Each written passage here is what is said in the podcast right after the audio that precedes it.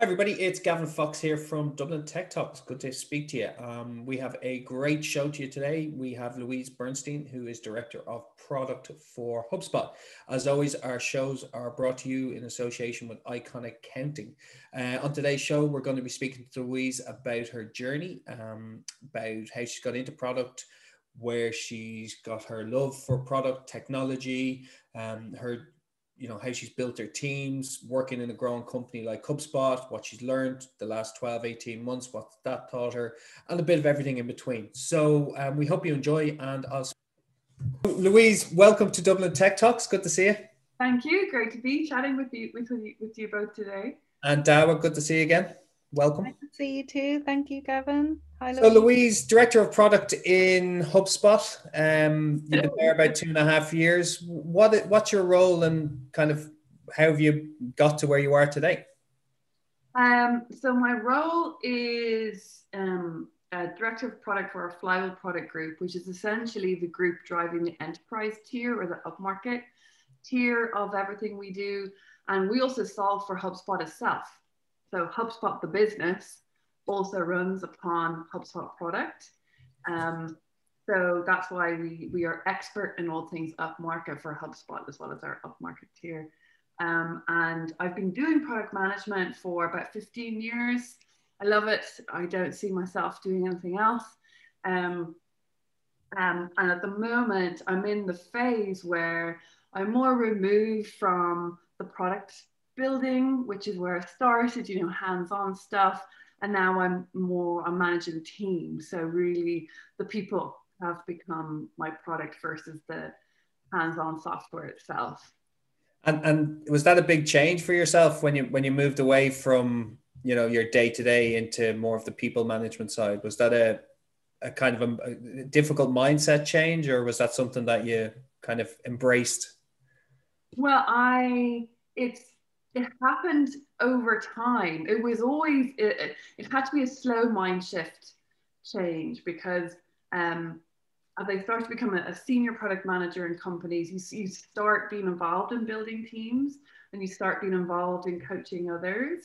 And then slowly over time, you realize, oh, this is, this is what I'm doing most of the day now. And I'm actually having FOMO, missing out on, on the hands-on uh, product building side. But really the official change is when I um, became a group product manager, which is really when you move away from the, the building software. And, you know, sometimes it, it is hard um, to, to step away from the stuff you really fell in love with, which is being in those workshops, working with engineers and, and designers and analysts, and getting into the nub of the issue and user interviews. Um, But I, I do love the people side of, of building great product teams so much. So it's a happy transition. It was a transition, but I'm really, I'm loving where I'm at now, which is you're building healthy teams to build great product. Um, without a healthy team, you're never going to build great stuff. So that's, that's where I'm focused. Um, and can I just interject there, Louise? I'm curious to know what, what you would define as a healthy team, and how you ensure that's um, implemented within HubSpot, the healthy team ethos. It is, and it really is, you have to be people first, work second. And sometimes that's a hard, you can get so caught up in just the work, the work, the work. Um, but if you don't think of your team first, you actually will never know what you potentially didn't do. You'll never know what impact you potentially couldn't drive, because you're not getting the most out of those around you. Um, so a healthy team um, is when they become more than the sum of their parts. So it's not, you're not relying on superstars um, or an amazing idea. Actually, the team can generate this wonderfulness themselves. Uh, and I split it into three different categories. One is, um, so having a great strategy, having a good North Star or a vision of where you want to get to. So you know where you are, you know where you want to get to. So that's more the work side, as in measurements of success and all of that. But then you have those other two pieces of what is the operating system of your team? How do you think about communication, over communication? How do you think about transparency? How do you think of the cadence of when you come together and you discuss big topics? What is the structure of your team? Are you scaling your team in a way that's balanced? You're not hiring all product managers that have no product designers to work to work with. Are you hiring all these engineers and, and no analysts? So, to, so what is that balance of also growing your team? That's also part of your operating system. And um, if you don't have balance, it just creates tension. And then the thing that actually surrounds everything, which is really that health and culture piece. So um, fostering psychological safety. Do you have trust? Do people trust each other? And are people not afraid to speak their mind, even if they might be wrong? And is it okay for them to make mistakes? How do you foster a sense of learning? So that a failure is, oh, great, we learned that. Now let's pivot and do doing something else. So that sense of psychological safety is critical for that trust building. Um, and then you get more voices in the room because they're not afraid to speak up. Mm-hmm. You're not fostering that. It's um, like, then you kind of come to the um, uh, feelings of belonging and, and the diversity in your team, which is also part of the, the, the, the health of it. Yeah. And do you define it for the product management team, or is this company-wide? Is it is it like a company-wide initiative, like cross-functionally, team building and team happiness, or is it just your team? Um, it's something that I've instilled everywhere I've been, and that's what really attracted me to HubSpot, because it is so part of our ethos. Um, and especially ensuring that people in this and really in this work from home environment, how people still feel a sense of belonging to the team, still feel a sense, sense of psychological safety, because it is hard to feel a connection when everyone is, is not in the same room. Yeah.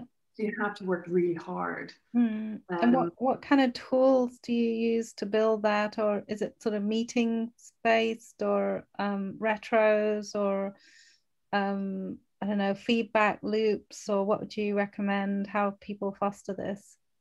Well, the first is the mindset that not everyone has the same communication style. Some people are very, very confident, but may not be saying the best idea. So don't always lean into the person who might be the most vocal. Tap into the people who have a different communication style, and that's cool. People who like to be reading things up front and comment, or don't rush to make a decision in one meeting, have an ability to follow up afterwards, especially when people can comment on docs. Create a whiteboard before, during, and after a session like Miro or, or Lucid Chart, and have an environment where um, you ask people's opinion proactively as well. So some people may not volunteer their opinion until you actually draw them out, until you ask them. Also shows confidence that you really want to hear from them as well in the session. So, so knowing that as a, as a mindset, you have to tap into everyone. And if someone's quiet, that does not mean that they don't have anything to offer. Yeah, that's super. Sorry. Yeah, no, that's super, super interesting. Um, I noticed that you spent a while working, I think, in Montreal, right, in Canada? Yeah, yeah. Yeah. So I was very curious. I also worked stateside um, for about eight years in the Bay Area. And I, I guess I'm curious to know if, if, if you saw many differences between, you know, stateside, or I guess it's Canada, right, but North America and, and, and Europe in terms of working styles, and if that informed your ultimate approach to this team building? It's a really interesting question, and I've never actually thought about that too deeply, especially between Montreal and actually I spent a lot of time in the Bay in the Bay Area um, because a lot of our main customers were there. Um, as well as when the Montreal company were purchased actually by a company in San Diego. Um, and there, it was something we had to be very proactive in, in, in thinking about and, and working through. And um, because Montreal is a bilingual city. Um, when I say bilingual, really it's, it's French, but, but, but English is, uh, is, is spoken wild, widely. Um, but not, not everyone speaks English in the office. So it was normal to ensure that you didn't um, use jokes that not everyone would understand, or colloquialisms, especially because I was coming from Ireland. Mm. So people were also respectful in doing that for me. But because not everyone's first language was, was English, we had to be really cognizant of that. Um, and if you were writing um, big memos, don't use huge, long, you know, and read them anyway if they're, if they're boring, big, long, complicated English words. And same if people were writing something in French. So it was just easier for people to pick up what the message was. And, and have them in both languages where you could to make sure it was there, it would resonate well. And it did take a while for the American company to understand how important that was, and not just to default to English, English, English. It was actually the law, Bill one oh one, the law was that everything had to be in French first. Mm-hmm. Um, and it took probably a good six to ten months for that to really resonate. Um, and for them to hire a translator and ensure things are well understood, and in company meetings, have some in French. So there was a big learning curve there, um, that English is, even if a language is default for you, respect the fact it's not default for everybody. Mm. And then I think between uh, Ireland and, and the States, um, even between, between States and the U S, the, the The lingo is different, the joke, the humor is different. Um, and we've had a few incidents actually quite recently in, in HubSpot where our Irish humor can be quite um, sarcastic and yeah. quite um, saucy. and um, um, things could be misinterpreted. Mm-hmm. uh, and we've had some, some, some incidences where things have been misinterpreted and we're really not, the language user has really not had that in, in intent. So you have to be thinking about that all the time, especially because we have people from thirty different countries, probably, I mean, plus in HubSpot. Um, and so your, and Louise, where your, the location is. Your teams are, where, your, where are your teams at the moment there?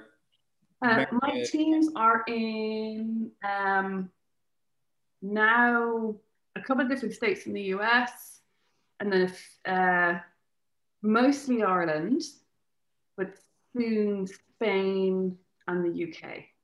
So, so that problem will be multiplied pretty quickly. Ah. And uh, you know, how, how do you, you know, you've you've you've lived that problem and you've you've you've been able to do it. It's it's it's not a common problem for a lot of people coming in. So, that's going to be an education on its own, isn't it? It is, and it's all, it's not even about language. It's about different different people mm. as well as different cultures. Just are, you have to tap into just the way they like to work. So understanding how people work and the way they like to work is really important. So you just don't imprint your style on other people. Yeah. Especially because I used to work with a lot of people in, in Japan and South Korea, in, in other companies. And there was a real adaptation. Um, in a meeting room, it's very normal for people not to volunteer their opinion unless they are asked for it. Mm. Um, so you have to be very cognizant of that. Um, and is HubSpot, is it a remote, it's not remote first. I mean, it's obviously become remote first because of COVID, but beyond COVID, are you planning on getting people back into the office within the regional areas? Um, our offices will open. Um, I think our Irish office will open last, that's the vibe. But we're going to have a, what we're calling future of work, which is everybody has selected if they want to stay full-time remote, if they want to go into the office full-time, or if they want to go flex. Flex is two to three days in an office. And I personally have chosen flex. So that is now the way we work forever now. And for everyone who works from home, either full-time or part-time, you get a stipend to spend on making your work office comfortable and your work environment comfortable. Um, so I have spent this on, on this, the standing desk I'm using now, uh, plants to make it comfortable. A lot of my team has spent it on uh, fancy coffee machines. Um, so we really want to make your work life, whether you're at home or in the office, as comfortable as possible. And we're taking a, the ethos of um, your company culture is not in the hallways. Mm. It's in just the people who work for the company. So how do we not concentrate culture in just the HubSpot offices? because HubSpot offices are very well known as being fun, just like a Google office or a LinkedIn office. There's a lot going on. Mm-hmm. So we want to bring that into people's homes as well. And, and that's going to be awesome. a that's a fundamental kind of change then, because mm-hmm. what I, I know your offices, obviously I've watched the new one get built and obviously been yeah. in your, your original one. Um, like they're lovely to be in, and it's, you know, that is a sell of the organization to work in such a nice place. And obviously you're you're giving at, at the moment, but that that's a sell to a lot of people who join a type of company like that. So I'm guessing leadership and yourself and, and whoever is is very cognizant of that, and it's managing people that, I think we mentioned this before, about being in the room and how you get the best out of them and keeping them engaged in the ethos of the business. That's mm-hmm. probably challenge two point oh at the moment, is it? Absolutely, it, it is. In, in work settings or personal settings, people do have more fun when we're in person. Mm. We all got pretty sick of of, of Zoom quizzes pretty within the first few meetings of lockdown. Um, so we have to get really creative in how we create some sense of fun and connectivity outside of work. Um, and one way, so I'm part of the Women at at HubSpot leadership group. And one, one thing we're trying to do is how can we do remote events, but have something tangible as part of them? So I've organized a graffiti event in May where we're sending, we're using actually this group called With Locals. They are awesome. They're an alternative to, um, or they're just like the Airbnb experiences. And we're sending out physical materials to people so they can create a physical piece of art with everyone else remotely. Yeah. So there's that balance between your, your, your through a screen still, but you still have something tangible and physical. Mm-hmm. And that is hopefully bringing a little bit of that cultural connected fun uh, and feeling um, without just feeling very digital all the time. Yeah. But it's, we have to keep on being very creative, because looking at a screen all day is, is very tiring, even if it's to do something outside of work. Mm-hmm. Yeah, and definitely like working on the, the work-life balance and bringing the fun into the home. Like, that's so interesting that, you know, HubSpot's actively pursuing that. I don't know how, how many other companies are. Have you heard anything from how the other tech giants are kind of dealing with this problem of, of bringing the work-life balance and the office culture into the home environment? Do you think this is a new challenge for tech? Yes, moving forward? It's a learn as we go. Yeah. It's a learn as we go. Um, because I think we all over-indexed on just Zoom events, Zoom events, Zoom events. And they worked for a while, but then we actually had to pare back because people stopped coming to the same degree. Yes. Because of course, you know, if you're on Zoom, we're very Zoom centric. We're very niche, so we and we turn our cameras on for every meeting as well. But that does have a cognitive load to it. Yeah. Um. So also something is um, we're still trying to send out what we call swag. I can't even remember what swag stands for, but um, company gear. Oh. Yeah, like hoodies or, or or a jigsaw for International Women's Day. So things that are also tangible and physical. We're really trying to keep that going. And if you're a new hire, you get a big backpack of physical goodies um, that tie a HubSpot into where you're working, and you don't necessarily need to be in the office. Uh, uh, oh, sorry. Sorry, yeah, I'll, well, I'll, I'll go. Um, no, Dawa, go.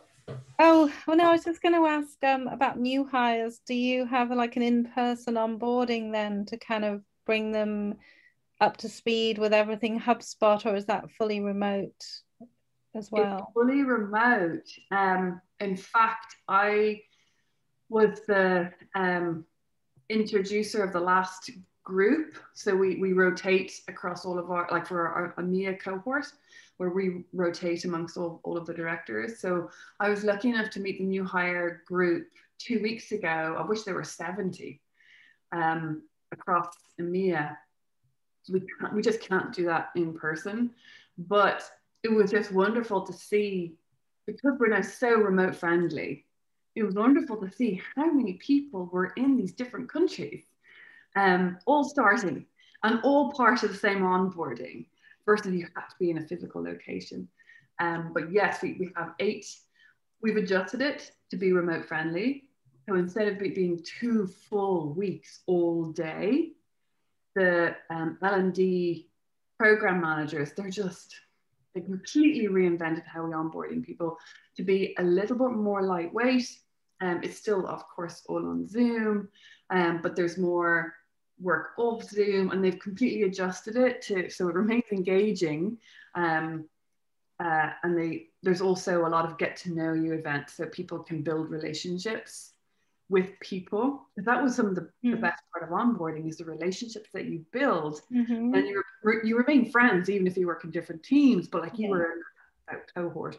Yeah, it's kind of like the first week at university. They're the That's people it, yeah. that you stick with. Yeah, yeah, yeah. yeah.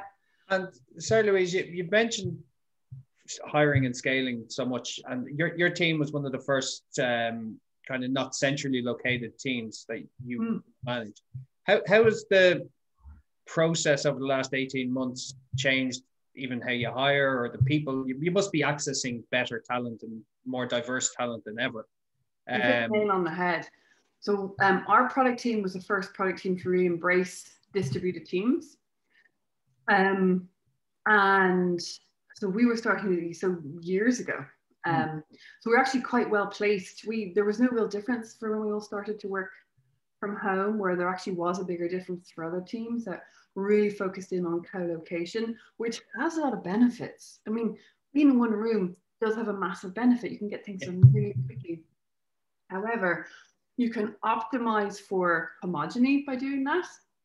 Um, where if you hire talent first, location second, you can optimize a little bit more for diversity, and it happens a little bit more organically.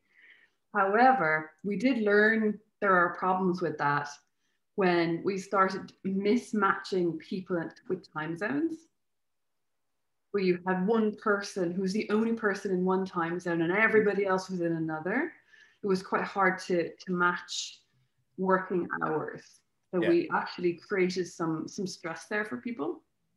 So we have um, rethought how we do that, and we're clustering people together in similar time zone.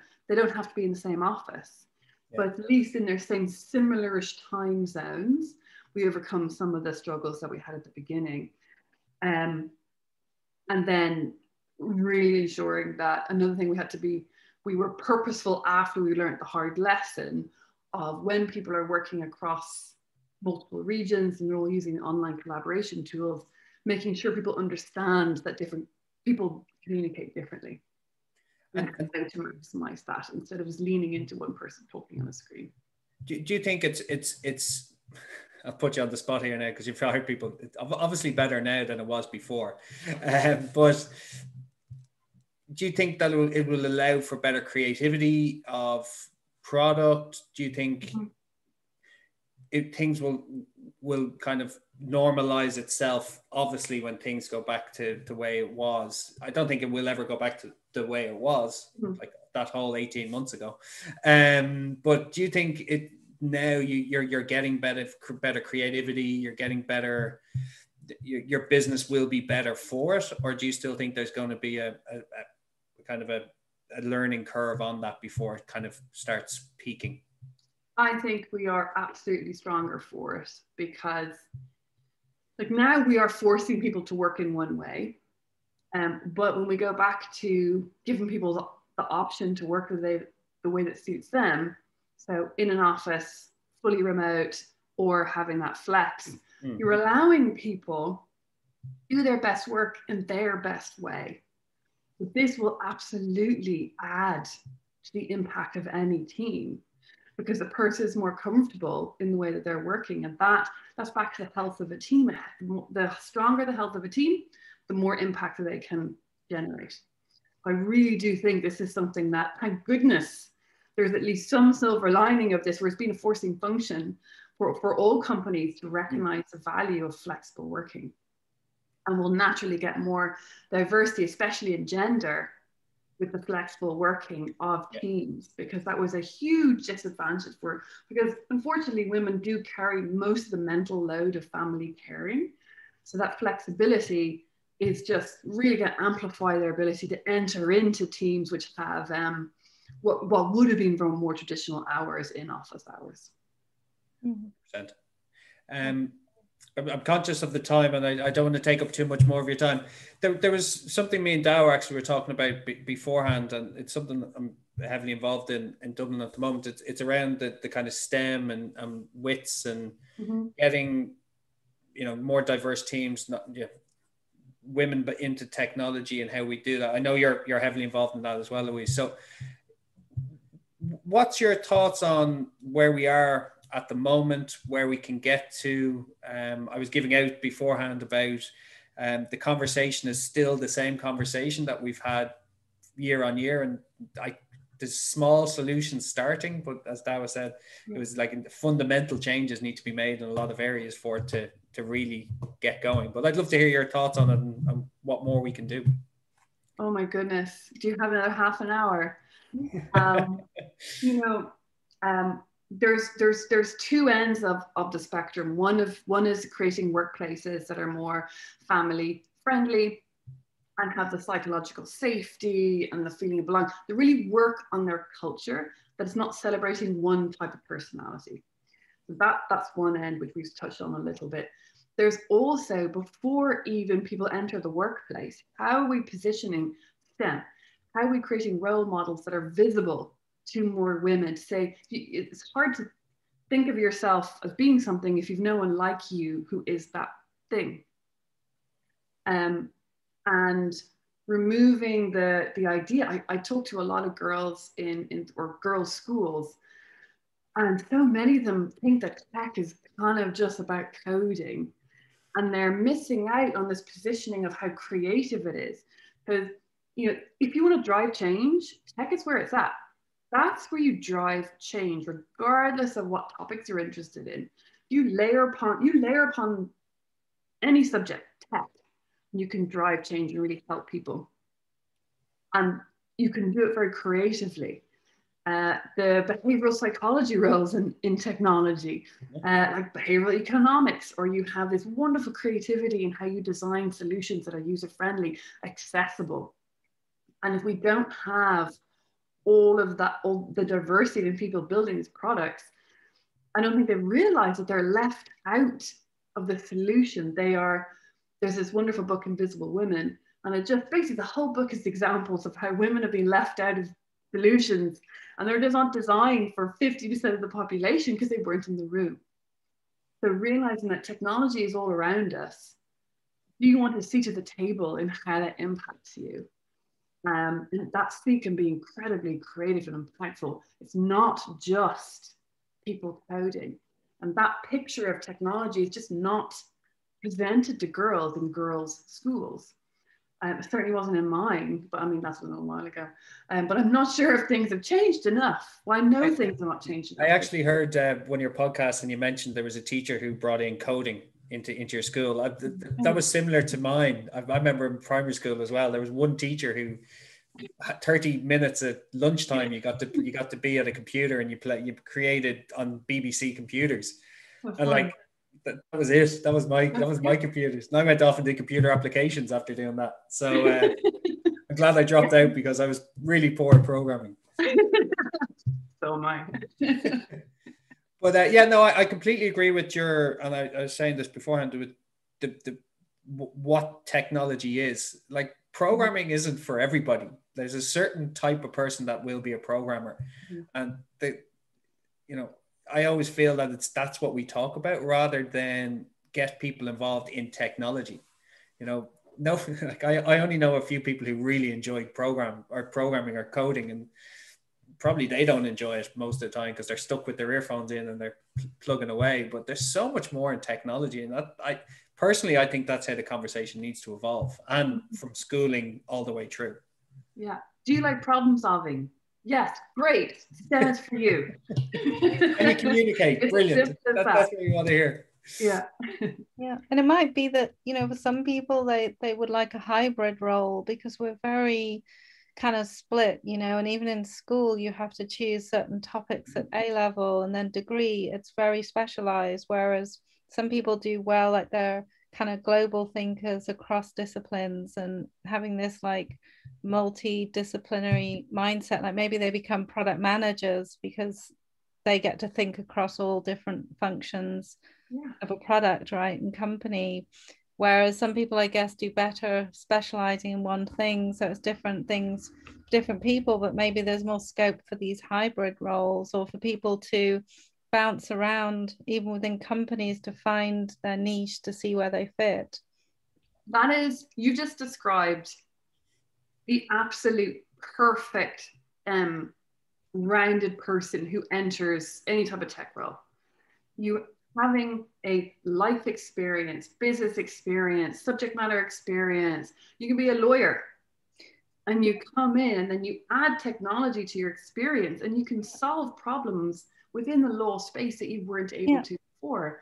Um, and if you, so that a product manager, as you said, needs to be doing a little bit of marketing, a little bit of customer success, yeah. a little bit of sales. Yeah.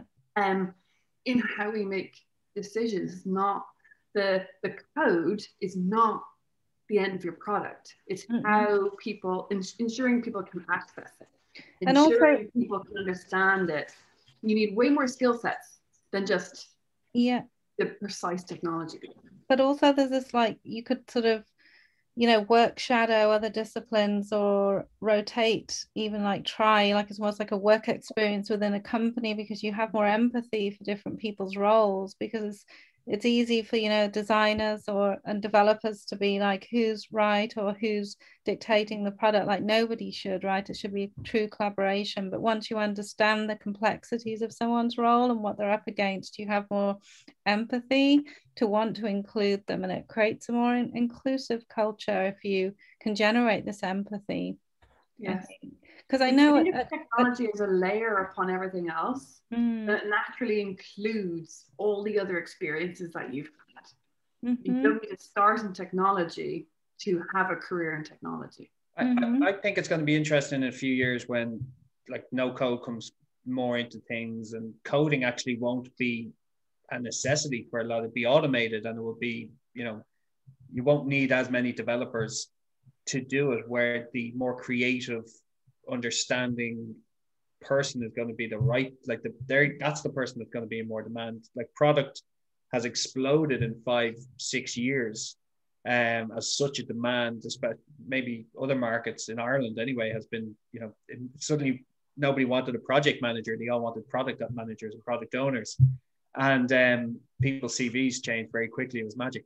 um So, I, you know, I, I think it will evolve. And I, I think the companies that adapt that ethos of, you know, let's take code out of it, and we'll always have that problem, or we can fix that as another, you know, what are we looking for in a person, and hire that person. That, like, the more I hear that, I know HubSpot are big into that and some other organizations, but to me, that's, that's how we solve a big problem of kind of trying to balance up teams, or even trying to get different and kind of ethnic environments into into teams. That makes a lot of sense. Jeez, can I press pause on that? No, but uh, before I let you go, Louise, um, I'll, I'll ask the last question. The last eighteen months, um, twelve months since since February last year, what what what has it changed for you? What what have you learned or found that you've kind of had to adapt or change, and to become a better leader, or even just to kind of be where you are today? Because you're a very positive person, and, and you've been very successful. So the last twelve months with anybody has been challenging. So what what have you, what are your kind of aha moments or takeaways for the last few months? The doubling down on the importance of team health before everything. Um, And it's always been something that I've been working on, and and, and um, with other leaders who, ha- who are like-minded, and how important that is. But just doubling down on that has been really, really, really critical. And learning about burnout. I've learned a lot about burnout and the signs of burnout that are more than just being fatigued. It's cynicism, it's a disconnection from um, a disconnection from enjoying your your day, let alone your your work. There's a lot more to it. So over the last year, um, I think my own knowledge and my own empathy towards um, the munge together of work life as well as personal lives together is just absolutely critical. You have to think of a person, of their work life and their personal life. It's a, it's one of the same. It always has been. But really recognizing that in the last year has um, really come forward, and it's just really important of how we're thinking about building healthy teams. Um, and even when we go back to a more normal um, work-life balance, and if we're in offices again, I'm not going to change how I approach that holistic thinking. Um, and I, so it's been a great, a great learning. Brilliant. Thanks a mil for your time, Louise. Dawa, thanks a mil for your time as well. Um, I really enjoyed that. Thank you. Director of Product with HubSpot, thanks a mil for your time. Dawa, we'll speak to you soon. Right. Bye-bye. Take care. Bye. So that was uh, Louise Bernstein, Director of Product with HubSpot, um, and Dawa Riley, who's Director of Product Design with CleverCards. Um, really interesting conversation there with uh, Louise and Dawa, just about creating highly successful teams, um, hiring the right talent, letting them be their, be the best people they can be, and just really being empathetic at the moment to people, but also really understanding their needs and wants. Um, if you enjoyed that, please subscribe to our social channels. Um, this will be released on our Spotify, our Apple, and our YouTube channels.